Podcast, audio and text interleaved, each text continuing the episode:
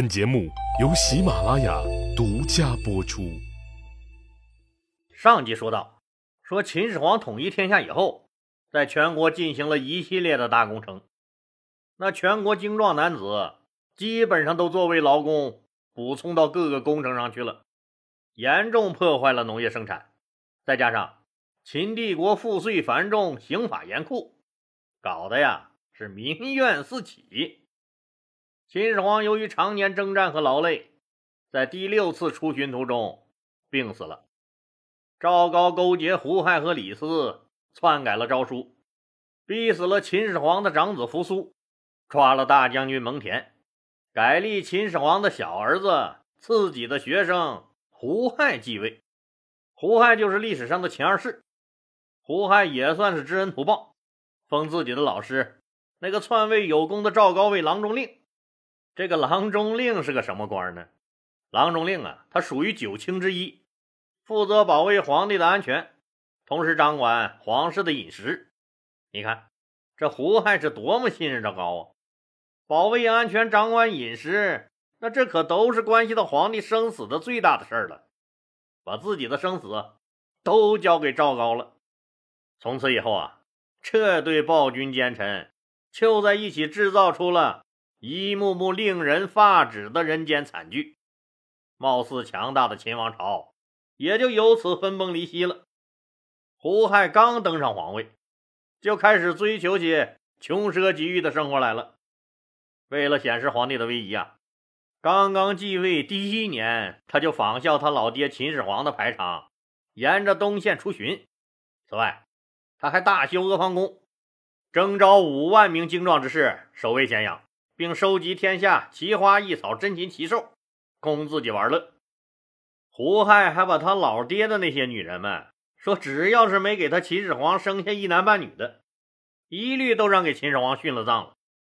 光秦始皇的妃子们就让他活埋了三千多号人。为啥呀？为啥？赶紧把后宫腾出地方来，我胡亥自己的众多女人才有地方安排，不是？胡亥呀，胡亥，那天下都是你的了，你就尽情的玩乐吧。不行，不行，我胡亥还是不高兴。有一件事啊，那就像鱼刺一样卡在他的心里。什么事呢？当然是心虚了。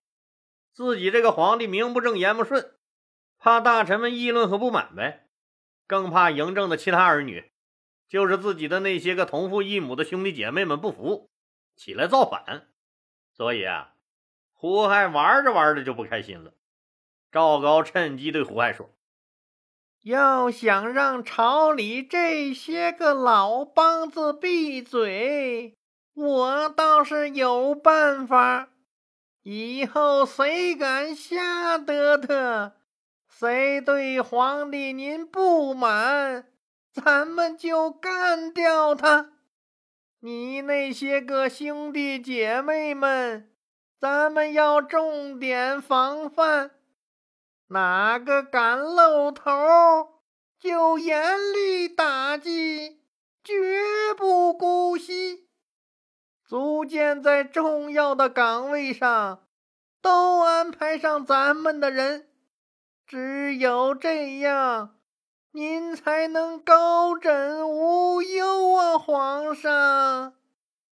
胡亥本来就是个没主意的货，二十郎当岁，正值血气方刚。赵高又投其所好，那每天大批美女给他送到后宫，胡亥玩的是不亦乐乎，哪有功夫管这些闲事儿？张嘴就说：“爱卿，你看着办，看着办。”这么看来。当时已经二十一岁的胡亥，不只是缺根筋，还是个二货，而且不是一般的二。你想，赵高那么个死太监，那本来就心里阴暗，这下子可以名正言顺的报复所有人了。一时间呢，那咸阳城内是血雨腥风，魂号鬼哭，那真是人间地狱，惨无人道的屠杀拉开了序幕。每当说到这儿，老李都异常气愤，要不是怕带坏了听众中的小朋友们，真想痛痛快快的问候赵高他八辈祖宗。当然，赵高也不傻，那杀人也是分层次的。拿出来第一个开刀的，就是对秦帝国有极大贡献，而且威望极高，也是对他赵高威胁最大的蒙恬、蒙毅兄弟。大秦帝国历史上从来不缺超级猛人，你像说老李原来讲过的，战国四大名将之首，秦昭襄王时期的白起，还有王翦、王贲、司马错、蒙骜。对了，这个蒙骜就是蒙恬的亲爷爷。秦国历史上的这些个超级猛人呢，为他们大秦帝国的一统天下，曾经都立下了赫赫战功。但这些人有的都很久远了。在人们的印象中都有些模糊了。现在秦军的绝对顶梁柱，那新一代的超级猛人就是蒙恬了。经过赵高的多次挑唆呀，胡亥还是赐了两杯毒酒给了蒙恬、蒙毅兄弟。当然了，蒙恬的弟弟蒙毅是文职，官拜上卿，深受秦始皇的器重，理所当然的，他们兄弟俩第一个就会被赵高干掉，不干掉他们。赵高睡不着觉啊！蒙恬端起毒酒，长叹一声：“自祖父起，我蒙氏对大秦忠心无二。今天我无辜被害，难道我们蒙氏错过愧对天地的事吗？”低头片刻不语，嘴里自顾自地捣鼓着：“是啊。”我罪过不轻啊！挖那一万多里地的深沟去筑那长城，想是破坏了龙脉呀！上天要惩罚我了吧？罢了，罢了，扶苏公子，等等我，我就来。说完。把毒酒一饮而尽，蒙氏兄弟双双自杀了。可怜一代名将蒙恬，战无敌手，没有捐躯沙场，却惨死在了一个卑劣的太监之手。这不带把的男人，就是他妈恶毒啊！蒙恬的死。彻底动摇了秦帝国的军心，从此拉开了大秦帝国灭亡的序幕。他的死讯传到军中后，兵将痛哭不已，军心涣散。除掉蒙氏兄弟后，赵高的心病去了一半，下一个要干掉的，就是大秦王族的宗室，重点是胡亥的兄弟姐妹们。赵高一次就在咸阳杀掉了胡亥的十二个哥哥，又在杜游这个地方，也就是咸阳的东面，将胡亥的另外六个哥哥及其全家全部杀死。这个死变态，对他没有威胁的女人们也不放过，又将胡亥的十个姐妹活活碾死，刑场血流成河，惨不忍睹。还有一些胡亥的哥哥，不是逼得他们自杀了。就是被活埋了，反正最后秦始皇的三十三个儿女，说被杀的、自杀的，三十二个都翘了辫子了，就剩胡亥这根独苗了。何苦生在帝王家呀？胡亥呀，你好好活着吧，能活着，委实是不容易呀。别看你今天闹得欢，小心将来拉清单。右丞相冯去疾和将军冯杰欠这个胡亥和赵高大开杀戒，知道自己也难免一死，为了不受这个死太监的侮辱，相约自杀了。赵高听说后吐了一口：“呸！死了好，省得老子动手了。”赵高又排挤掉不少他看不顺眼的那些敢于直言进谏的大臣，在朝中。安插了大批亲信，朝廷上下大洗牌。从此以后啊，大秦帝国全权掌握在这个死太监手上了。昏庸无知的胡亥乐得把朝野大权都交给赵高去办。在赵高的怂恿下，索性连朝都不上了，每一天就在后宫和那些妃子们寻欢作乐，大小事务都由赵高处理。反正除了李斯敢多嘴外，别人是不敢违背赵高的意思的。赵高每天都在琢磨着，说怎样除掉李斯这个碍眼的老家伙。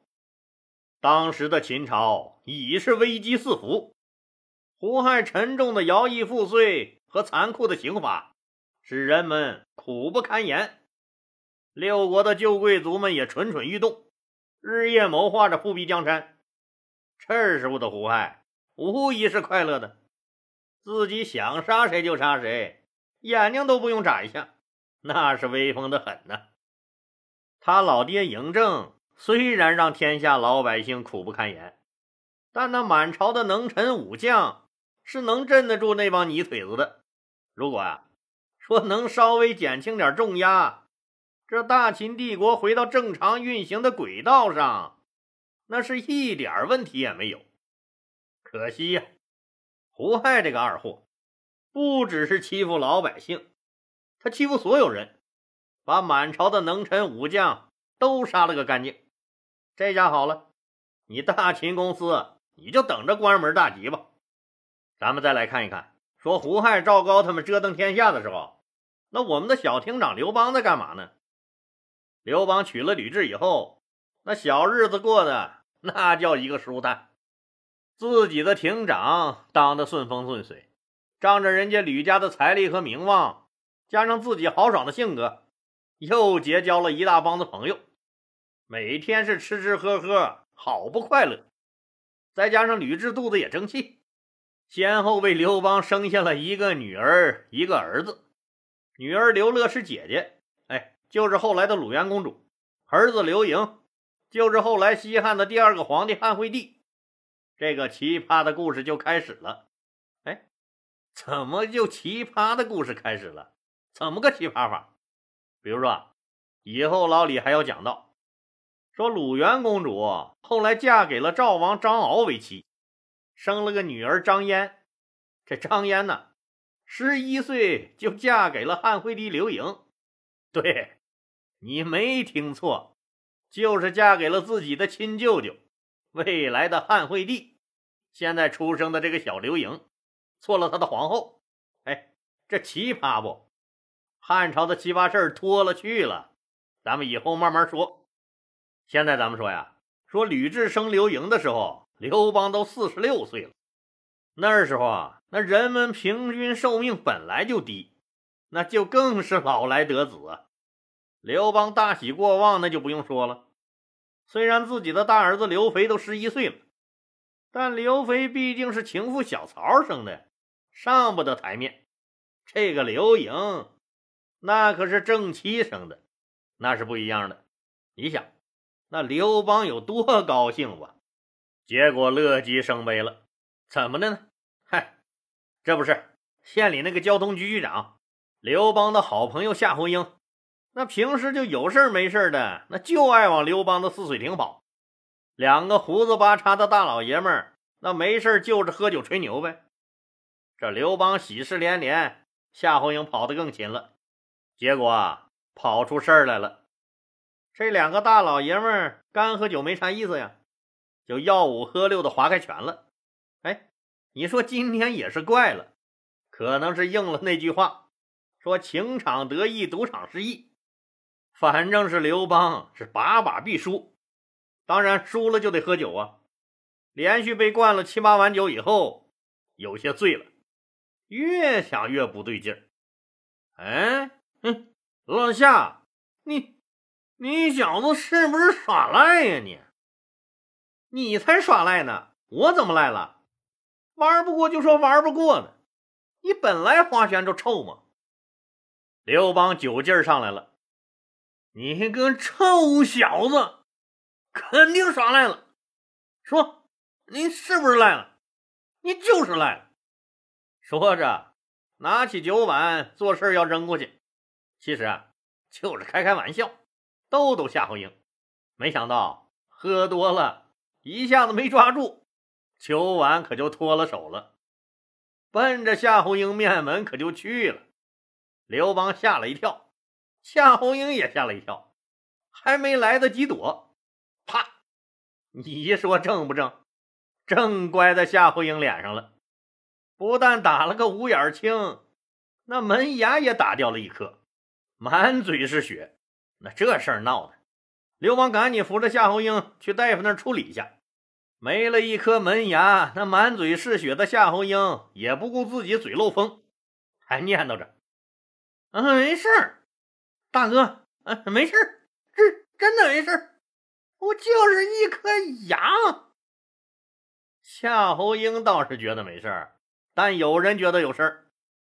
你刘邦在沛县那么得意，傍上富婆不说，还老来得子，眼红的人可多了去了，巴不得他刘邦出点事儿，让大家看看热闹。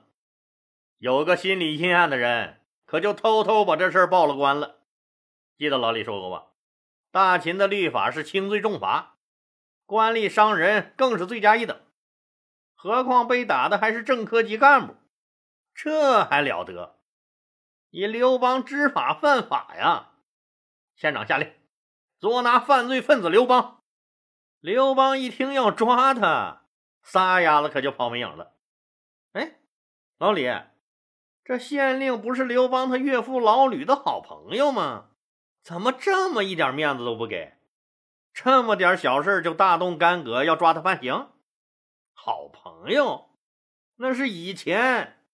你知道老吕老婆为什么当年这么反对老吕把吕雉嫁给刘邦吗？就是因为这个县令。县令多次来提亲，想让吕雉嫁给自己的儿子，两家亲上加亲。没想到老吕都没答应，却把李治嫁给了老吕老婆认为的又老又穷的泥腿子刘邦了。为了断了县令的念想，老吕又赶紧把小女儿吕须嫁给了刘邦的马仔樊哙。你看，宁肯把女儿嫁给一个杀狗卖肉的屠夫樊哙，也不把女儿嫁给县令的公子。县令是极为恼火，和老吕的关系也疏远了。一直就想报复这个不识相的刘邦，正等机会呢，这机会就来了。你刘邦跑了，媳妇吕雉不是在呢吗？不嫁给我儿子，你就代夫受过，也来遭遭罪吧！就把吕雉抓了起来，关进大牢了。这女婿跑了，女儿被抓了，老吕同志啊，那赶紧准备重金疏通县令。县令拍拍老吕的肩膀头子，表示。说虽然咱俩关系不错，但法律面前是人人平等啊！县令就等着夏侯婴指认刘邦，给刘邦定罪了。抓不到刘邦，吕雉你就别想出狱。也通知了刘邦的家人，让他们认清形势，积极督促刘邦早日投案自首，争取宽大处理。吕雉是大户人家的小姐呀，那肤白貌美，大长腿，外加条子顺。天生的个美人坯子，要不县长也不会给儿子求亲了。关在牢房里，那虽然有萧何、曹三关照，不太为难他，可是这么个美人儿，难免让色胆包天的人惦记。有个狱警可就动了心了，没事就爱往吕雉身边凑合，抠抠捏捏的调戏了一番吕雉。哎，正好被刘邦的那个狱警朋友任敖知道了，一怒之下。暴揍了那个调戏吕雉的那个同事，打的打的都爬不起来了。这还了得！一个打人事件还没处理完，那另一个竟然顶风作案，把任敖也扔进了监狱。刘邦在外面听说媳妇被抓了，还差点让人欺负了。虽然也怕死呀，哼，但也顾不上自己了，赶紧跑了回来。公安机关得了县令的指示。说只要是拿着刘邦伤害干部夏侯婴的证据，就把他刘邦打入大牢，重重的判他二三十年，让他老死在监狱里算了。县令也算出了一口恶气。没想到，那不管公安机关怎么问，夏侯婴就是一句话：“刘邦啥时候打我了？是我自己喝多了摔倒了，这不摔了个满脸花，还磕掉了门牙了吗？”这和人家刘邦有啥关系啊？嘿，人家苦主不认账，这可如何是好？在一个风和日丽的下午，县令泡好茶，把夏侯婴找来，开始喝茶谈话。县长谈了社会主义法治建设的重要性和我们绝不允许包庇任何一个坏人的原则。夏侯婴听的是频频点头啊。会谈在友好的气氛中结束。县令拍了拍夏侯婴的肩膀，微笑着对夏侯婴最后说了句：“好好干，小伙子，我很看好你哦，你很有前途。下面你就跟同志们说说吧，刘邦是怎么打你的？”公安机关的同志们早就拿出了纸笔，准备好了做笔录。夏侯婴笑了笑说。刘邦啥时候打我了？哎，这是我自己喝多了摔倒了，这不摔了个满脸花，还磕掉了门牙了吗？还和人家刘邦有啥关系？怎么问？就是这一句话。好啊，夏侯婴，你他妈敢耍我！恼羞成怒的县令以作伪证的名义，把夏侯婴扔进了小黑屋里。隔三差五打一顿，隔三差五打一顿，承诺呀，说只要你夏侯婴指认刘邦打了你，你马上就能回家了。没想到这夏侯婴还真是个硬骨头，自己被打得皮开肉绽，就是一句话：自己的门牙是自己摔的，和人家别人没关系。县令很生气，后果很严重，把夏侯婴一关就是一年多。屁股都打烂了，夏侯婴还是那句话，县令很无奈。